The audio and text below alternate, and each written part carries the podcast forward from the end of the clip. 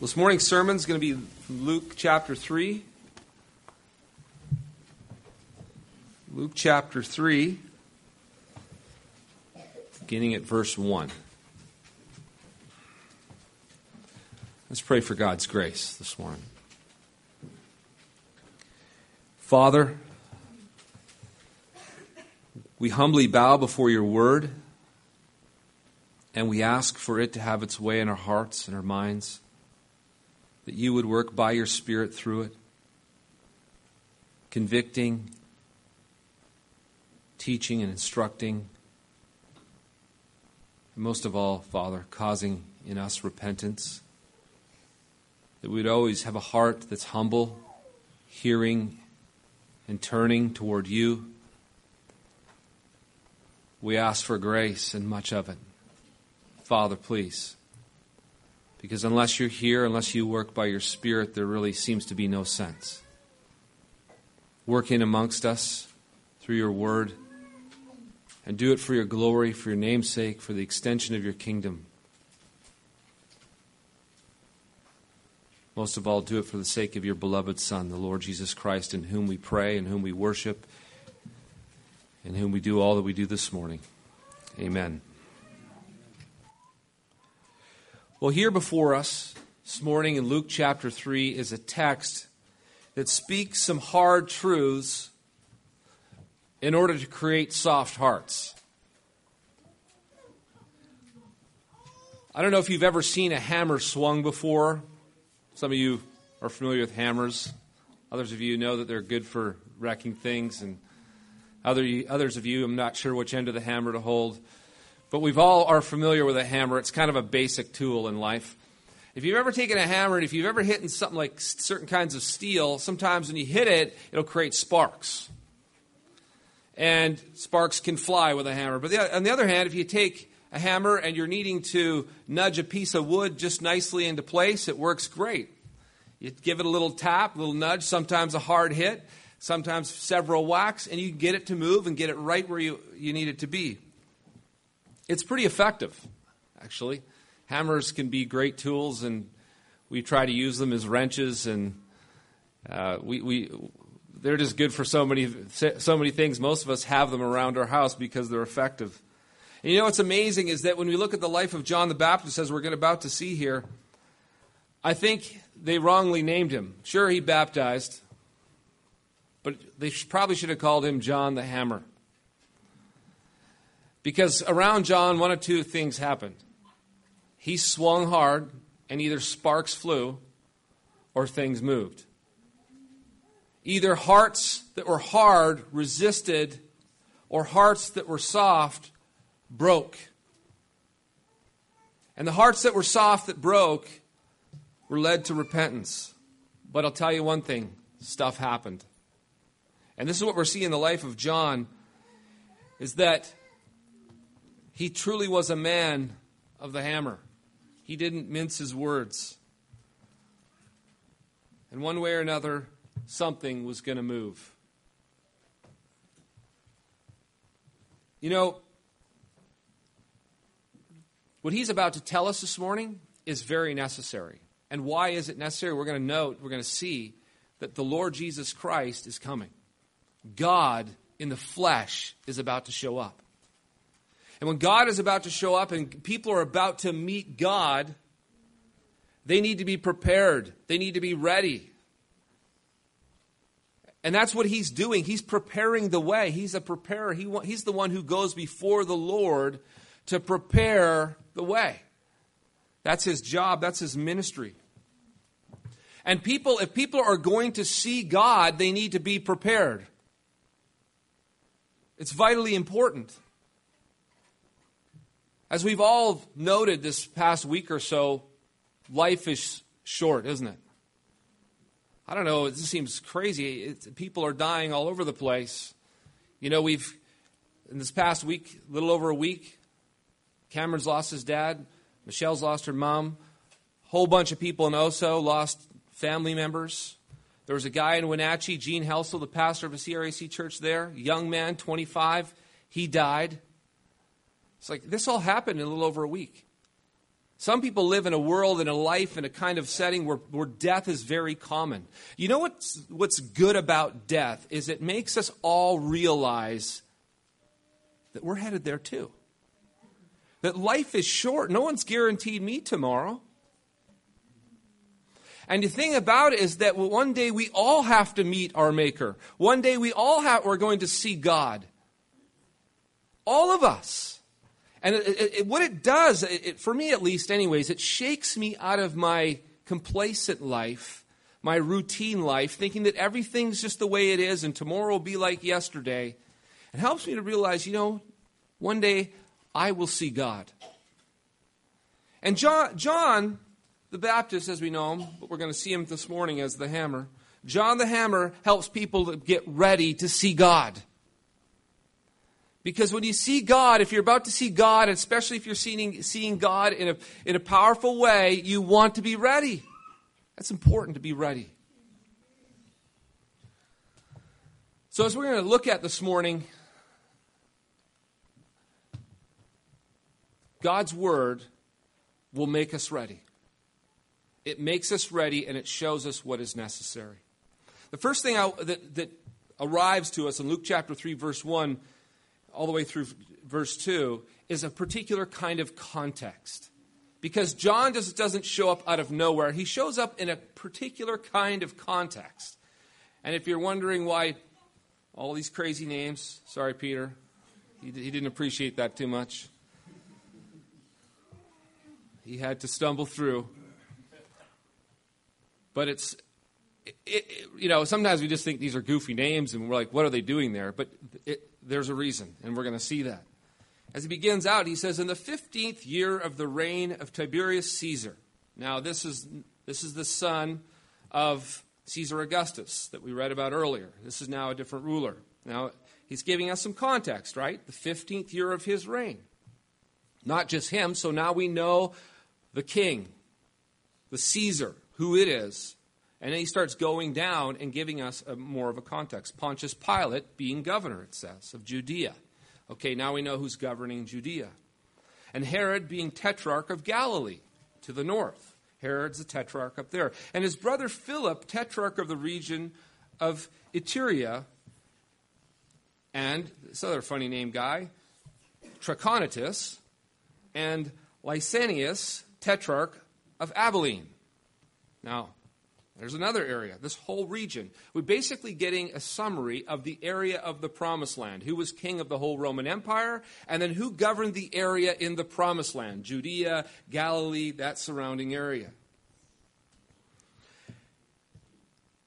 And this is important. Why is it important?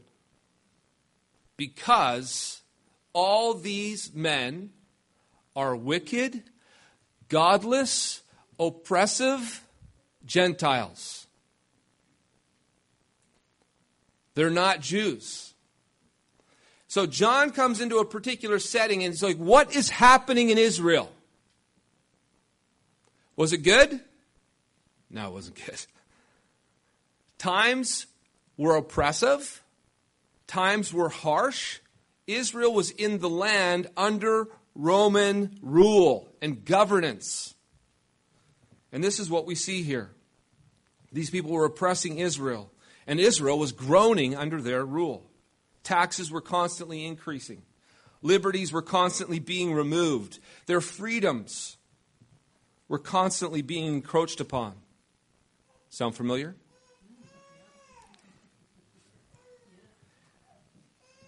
This is what Israel deserved. However, because Israel was serving God with their lips and their hearts were far from them, from Him, God was bringing this upon them. The oppression, the rule. So not only were the, were the established authorities wicked and oppressive, guess what it goes on to say in verse, verse 2? During, this is also what happens, during the high priesthood of Annas and Caiaphas. You know what's odd about that? Well, there are no there are not two high priests. There's only one high priest in all of Israel. So why does it say two? Well, it says two, according to many scholars, because this is really an odd time in Israel's history. Israel is not doing well. According to the historian Josephus, he tells us that Caiaphas was the high priest at this time. But when Pilate had been recalled from the government and sent to plead his cause at Rome, Vitellius, who was at the time governor of Syria, reduced Caiaphas to a private rank and transferred the high priesthood to Annas. So you do have, but yet he did that, but within Israel, Caiaphas was the true high priest. But even you'll see later on in the Gospels that Jesus first goes to Annas and then to Caiaphas. It's a mess. He's showing us that even the priesthood is messed up. Calvin put it this way when Luke says that there were two high priests, we must not understand him to mean that both held the same title, but that the honor of the priesthood is partly shared with Annas. He went on to say that Luke's narrative indicates such a state of trouble and confusion that though there was not more than one person who was actually high priest, the sacred office was torn in pieces by ambition and tyranny. So, what's the context? One of sin, wickedness, oppression, and corruption, all the way down, even within the high priesthood. It's showing that all the authority structures, political, religious, societal, it's not good. It's not good at all. And we're going to actually find out that all the way down it's not good. The people their hearts were far from God. They were not serving God. And this is why they're in the situation they're in. But then he goes on in this particular passage to describe the geographical context in which John shows up. That's what it says here. Verse 2 During the high priesthood of Annas and Caiaphas, then it says, The word of God came to John, the son of Zechariah, where? in the wilderness. Significant. In the wilderness. And he went into the region, all the region around the Jordan, proclaiming a baptism of repentance for the forgiveness of sin. So, where is John spending his time? He's uh, far removed from all the evil, influential systems of his day, the government of his day. He's in the wilderness, the place of judgment, the place of refinement, the place where God has always taken his people to test them, to try them, to prepare them. John is in the wilderness. And then God's word comes to him, as he does all the prophets before him. That's a common phrase. When a prophet is called by God, the word of God comes to him. And then where does he go? He goes to perform his ministry in the region of the Jordan Valley. Now, this is also very significant because Israel is preparing for the entrance of her Lord. And symbolically, uh, Israel is in the wilderness. And they're like the, the Israel of old in the wilderness who hardened their hearts and they were not doing so well and God was not pleased with them and they needed to be refined and they needed to be prepared and they needed to get ready. And the new generation coming into the land was in the wilderness coming through into the promised land. And where did they come through into the promised land? They came through the Jordan and on the other side before they're coming through they're going to be led out by Joshua but they had to prepare their hearts. They had to be circumcised. They needed to be ready, and they were told to be prepared and to be ready as they entered the land. And Israel is about to be remade. The new Joshua, the greater Joshua, is showing up and going to lead his people into liberty and freedom, into the true promised land. So, John is here at the Jordan, significant area in the life and the history of Israel where this particular event is about to take place. So that's the context. We see the political context, the, the, the, historical context, the religious context, and we see it's all a mess. We see the geographical context, and it's all loaded full of meaning. And then, in the midst of this context, John has a message. And what is that message? It can be summarized in verse 3. And he says, And he went into all the region around the Jordan, proclaiming a baptism of repentance for the forgiveness of sins. What does that mean? This means that he preached to call the people to repentance and baptized those who were repentant and wanted to be washed from their sins and turn to God. He was proclaiming hard words to these people. And he certainly did not go into the wilderness and read the book, How to Win Friends and Influence People. He starts off with a winner statement. Look at how he addresses the crowd, verse 7. He said, therefore, to the crowds that came out to be baptized by him, You brood of vipers. Who warned you to flee from the wrath to come? Great opening statement, isn't it? You bunch of snakes. You know, how would you like it this morning if I just came up, you guys, uh, you know, sit down, I get up here and I look out and say, You bunch of snakes. Doesn't go over so well. Wow. What is he doing? However, but before we get too hard on John, thinking, John, you needed to go to class a little while, longer, you need to figure out and understand how to speak to people, how to address them, how to influence them and win them over. Again, we can't forget the context. Not only that, we have to understand, I think, who he's specifically referring to. Here, we don't have a lot of detail, but in Matthew chapter 3, we do have a lot more detail. But before we get there, before we get to Matthew 3 and see precisely who it was, we have to understand something, again, to add some light to this context. John's ministry is particular, it's not common. It's not general. It's not like we, we read this, and, and I've heard preachers, I listened to a fair, a fair few, a few of them on this particular passage, using this as the way we're to preach somehow. I'm thinking, well, if you don't understand the context and the people and the situation, the scenario, you're going to mess. This is how you mess the Word of God up. It's not what you should do. He had a particular calling to a particular kind of people in a particular setting.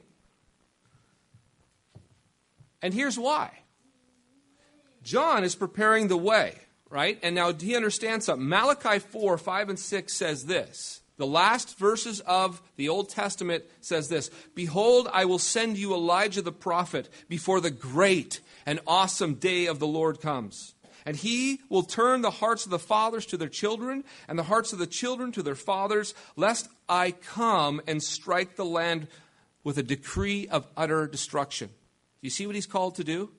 Prepare the way. The land is in a disastrous mess. And he's come and called to prepare and turn the hearts of the people so lest the Lord comes and it's so it's like coming into Sodom and Gomorrah and he pronounces a curse of utter destruction on it. It's so bad. So his job is to prepare them. The Lord is coming. You need to get ready. We have no time to waste. And he lets them have it. And these are particular people that need to have it. So, like a hammer that's used to break up hardened ground, John minces no words, and here comes John the hammer and lays it to them. The congregation before him was not a bunch of sweet, faithful saints. And in fact, like I just mentioned earlier, Matthew chapter 3 gives us a little bit more detail as to who these specific words were probably for. Matthew 3, 5, verses 5 through 8, it says this.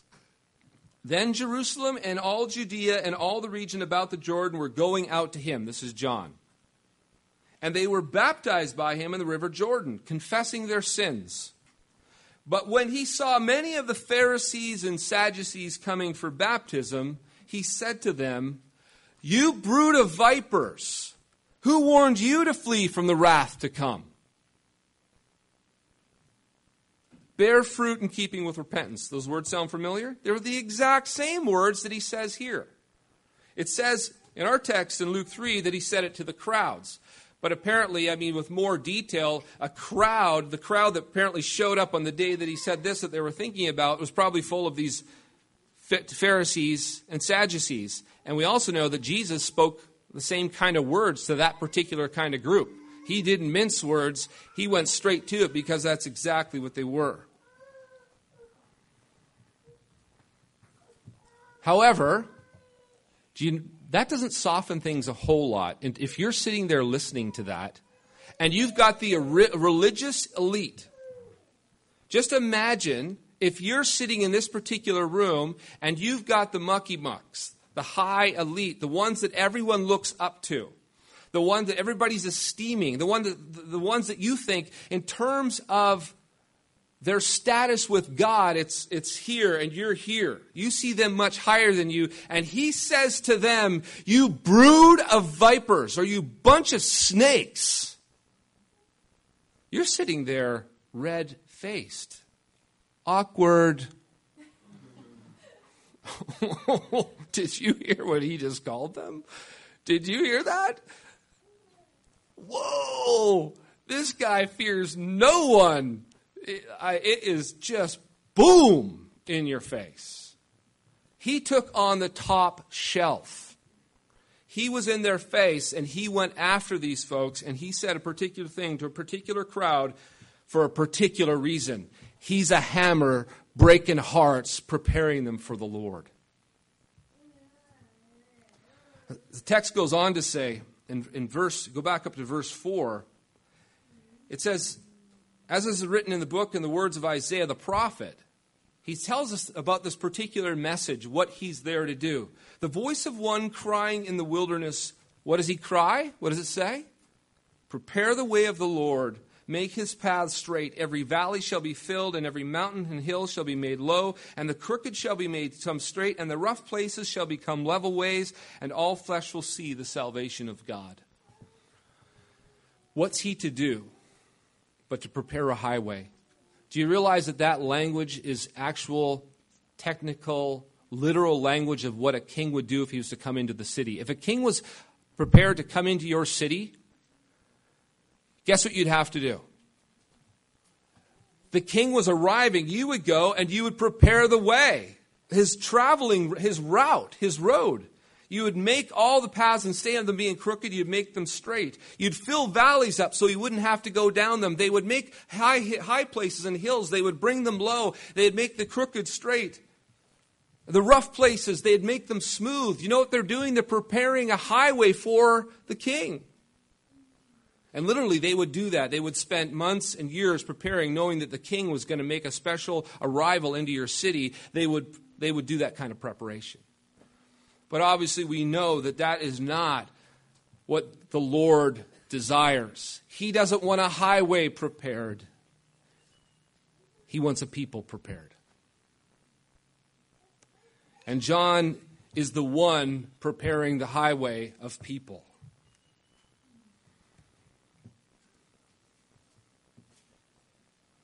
Do you realize that if there's if a heart is going to be confronted with change. It must first be confronted with reality. No one ever thinks to seek the doctor when they're feeling just fine and everything's okay. It's only after you go to the doctor and get a horrible diagnosis that you will willingly run for the remedy. If you think everything's fine, if everything's just hunky dory, if everything's great, do you have every, any interest in the doctor? No. You find the appointment kind of bothersome, it interrupts your schedule. If you've got a diagnosis that's scary, you run. It changes everything. Given the reality of the circumstances, we often are not willing, reality of tough circumstances, we're not willing to just go along in life as usual. It calls us to make changes. In like manner, if everything's fine, if everything's great, if everything's good, and you're to hear about the coming of the Lord and the wrath that is to come, it doesn't What does that bother you? There's no need. But when John shows up, he minces no words. He brings the hammer and he exposes to them their sin. Helps them to understand their sin.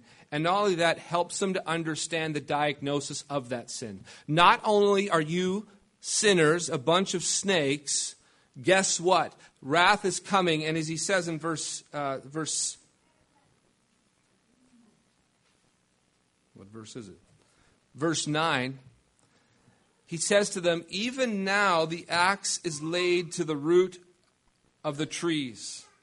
Every tree, therefore, that does not bear good fruit is cut down and thrown into the fire. It says, Even now. What's the image? You're supposed to see a tree that's barren, it's dead, it has no fruit on it. And you see an axe, an axe laid on the edge of the bottom near the trunk, about ready to be swung. And when it's swung, it starts chopping, and the tree th- is to, falls down and it's thrown into a fire and burned. That's the imagery he has for them. He says, even now. He's helping them to understand the diagnosis is not good. That's his message. It's not good. And the reason he's telling them this is in order to get the, this particular kind of response, which we will spend a little bit of time on. The response here is really what he's after. He says all this, and he warns them, and he cries out to them, and he explicitly points out their sins. And he does this so that they would repent. Listen what the crowd says in verse 10. Because of that particular message, because he pointed, pointed out to them their sin, because he warned them of the wrath that was to come, the crowds asked him, What then shall we do? What, are you, what, are you, what kind of response are you calling us to? And then what does he do? He goes on to give particulars. The response for them is to repent. And what does that repentance look like? Well, John spells it out. Look what he says in verse 11. And he answered him Whoever has two tunics is to share with him who has none. And whoever has food is to do likewise. Tax collectors also came to be baptized and said to him, Teacher, what shall we do? And he said to them, Collect no more than you are authorized to do.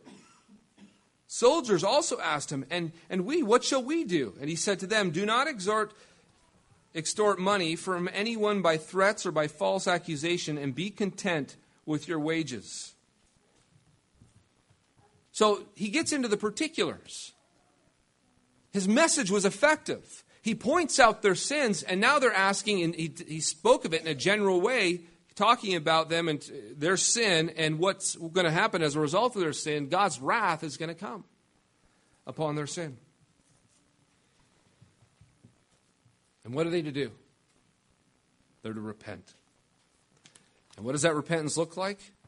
Repentance is a turning. This is technically what repentance is it's a turning from.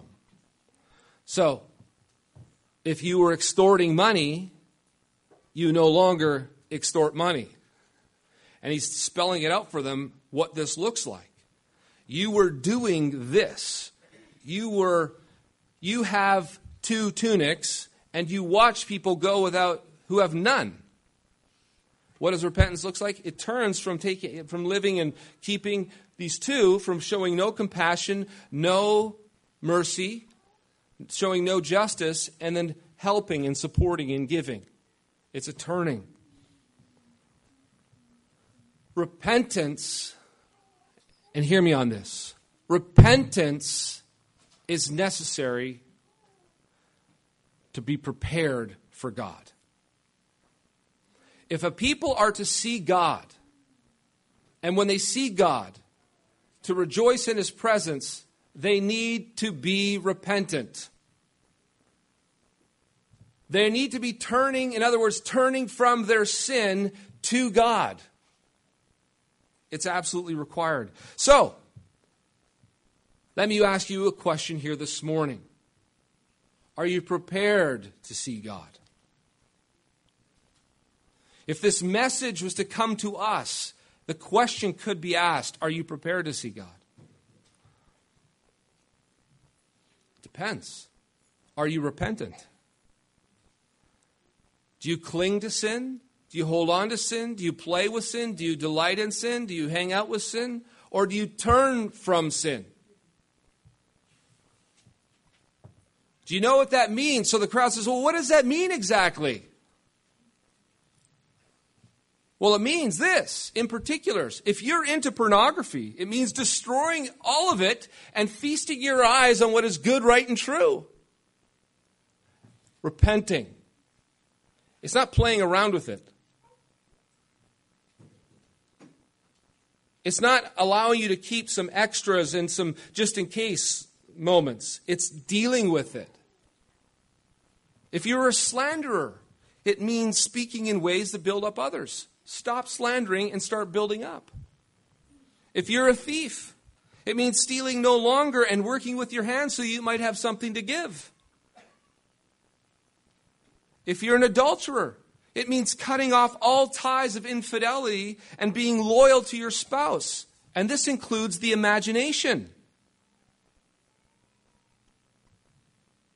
If you're a hater and a murderer in your heart, sure, you don't do it literally. It means you forgive and you bless your enemies. You bless those who curse you. We could go on and on. Every particular sin, the question is if you have any question, what do we do with sin? What are we to do? Okay, yes, I sin. What am I to do? You're to repent. How do I do that? You put it away and you turn from it and you turn to God. Now, someone might say, well, wait a second, Dean. If this, this is interesting because I thought that salvation was by grace alone through faith alone. You know, not by works of righteousness. This sounds like it's by works of righteousness that someone does. And John would answer that question you're absolutely right. It is by grace alone through faith alone. However, the person who clings to grace is a repentant person. And the only person who has true faith is one who turns to Jesus with all their heart. No one who has biblical faith grabs Jesus with one hand and holds on to sin with another. You can't. Clinging to Jesus requires two hands. Two. It's kind of like thinking that you could somehow what I'm going to do is hold on to the back of this truck and I'm going to hold on to the back of this truck. Well, you can, but they're going in opposite directions and you're going to be ripped in half. You're going to be forced to make a choice. Repentance is letting go and turning. That requires faith, full faith in Christ. And full faith in Christ is something that manifests itself in action. You know, I'm afraid that sometimes we hear so much, especially nowadays, and I think it's not that it's wrong or bad or it's really good, except it needs to be balanced. I'm afraid that we hear so much about, you know, God's kindness, God's love, God's grace, God's goodness, that sometimes we forget or can can become forgetful the fact that God will bring judgment. That one day all of us must stand before him. And only those who've turned from sin and cling to Jesus are safe. Clinging to him, he's our only hope. We can't play around, we can't mess around, we can't dabble with sin and, and then hold on to Jesus and think that's okay. We need to understand that you know, with God, we can also think this. Well, I thought too that the, you know, it's the goodness of God that leads me to repentance. Yes, but that, that text also doesn't float all by itself throughout Scripture without any balance. You know, the preaching of John, a call to repentance and a turning, fleeing from the wrath to come, also led to repentance. Hundreds and thousands were getting baptized.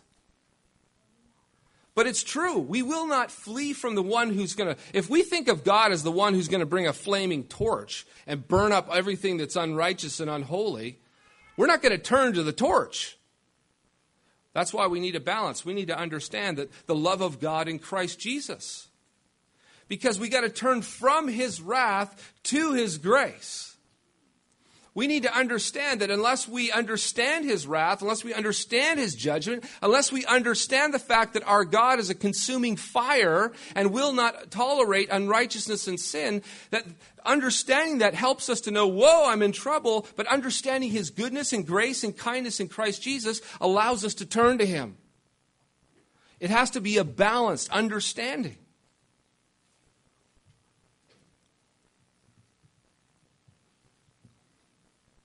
Because, like I said earlier, you know, often it's the one who understands the dilemma, the situation, the diagnosis, the scenario that turns, right? But you won't turn to a God if you think he's just one big blazing furnace. No, you will turn to him when you understand his love and his grace in Christ Jesus. But we have to remain balanced and understanding because if what can happen, and this is what happened with Israel. Do you realize that Israel, you know where their confidence lie? So many of them, and, and, and John attacks it here. He says, tells them in verse 8 to bear fruits in keeping with repentance. And this is what he says. And do not begin to say to yourselves, We have Abraham as our father. Do you know why he said that? Because you know where their confidence was? Their confidence were in the fact that they were heirs to the kingdom. They were circumcised. They were descendants of Abraham. They were inheritors of the promise. It's easy for us to gain our confidence in the wrong things. We can gain our confidence in church attendance. We can gain our confidence in the fact that we're, we're part of this group of people. We can gain our confidence in the fact that we're baptized. We can gain our confidence from the wrong things. Because if that's where your confidence is at, then you've stopped. You haven't looked through them to the one they're pointing to. You can gain your confidence. You think, well, I take communion every week. Well, great. But you know what this is all pointing to. This is a loyalty to Christ and to Christ alone. If you don't cling to Jesus, there is no hope. So, what we have to do is we have to, if our hearts are going to remain supple and tender, is we have to be confronted with the reality of our sin on a regular basis hearing about sin, hearing a message of judgment, hearing a message of wrath. You know, those, the, the person in which the Spirit works, they tremble at his warnings because they don't want to be that person, but they delight in his promises because of the hope they're offered. And so, we this morning, we should not be lulled to sleep in understanding, especially in light of all that's been happening around us. If you look at what happened, again, back to Oso, the tragedy, it's horrible. That could have been you or me. And this life we're caught up in, we find that ourselves getting lulled to sleep. Just thinking that everything's okay and we playing around with sin, not realizing that we have got to be a people who are very aware of who we are and what our standing is before God in relationship to sin and to Christ. We must deal with sin. We must repent of sin. Do you know of any sin in your life? Are you cherishing it, holding on to it, not refusing to deal with it? That's a scary place to be. A scary place to be.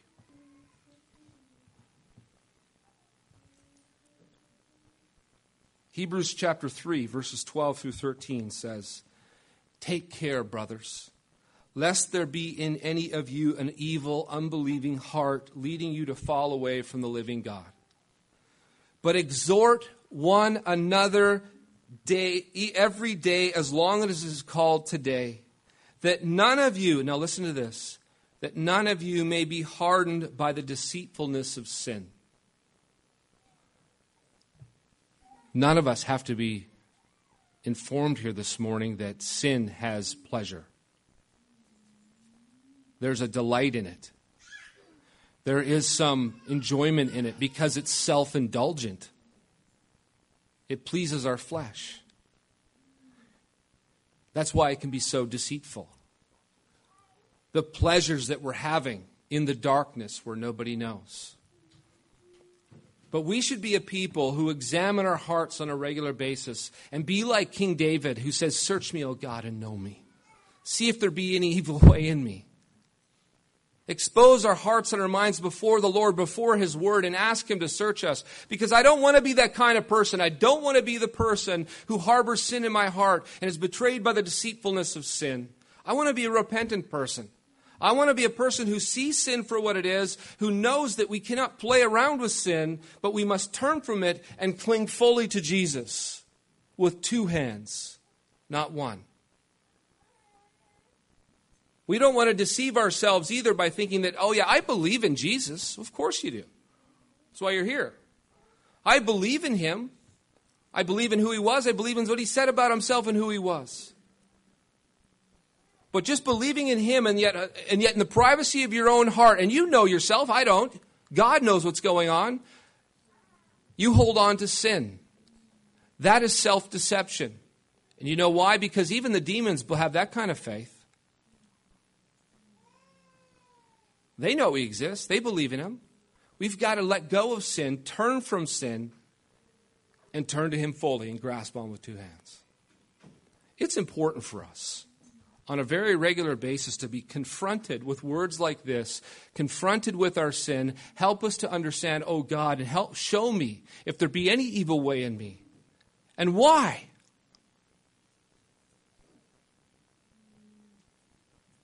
That I might repent and turn to the living God and find grace and forgiveness and healing and know there that I could be killed today and all is well. It is well with my soul.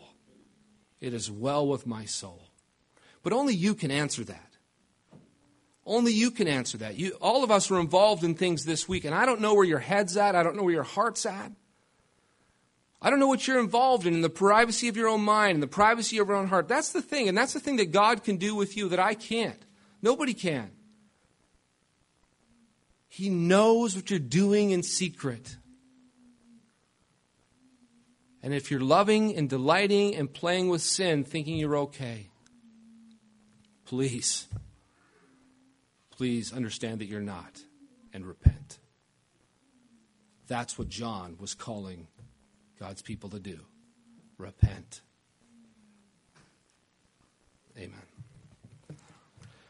Father, thank you so much that your word calls us to truth and to reality and to hard things, hard things that we don't like to expose, we don't like to admit, we don't like to have to say, we don't like to have to deal with, because according to our flesh, all we like is ease, pleasure, and delight. Oh, Father, please search us, know us, try us, expose in us. If there be any evil way in us, if there be sin, if we're harboring bitterness or resentment, or living in pride and self indulgence, or if we're caught up in who knows what kind of perverseness, if we're hiding behind computer screens and phones and tablets thinking nobody sees. Oh, Father, please have mercy and open our eyes that we not be deceived by the deceitfulness of sin, but that we would be repenters. Lead us to repentance, for we ask this in Christ. Amen.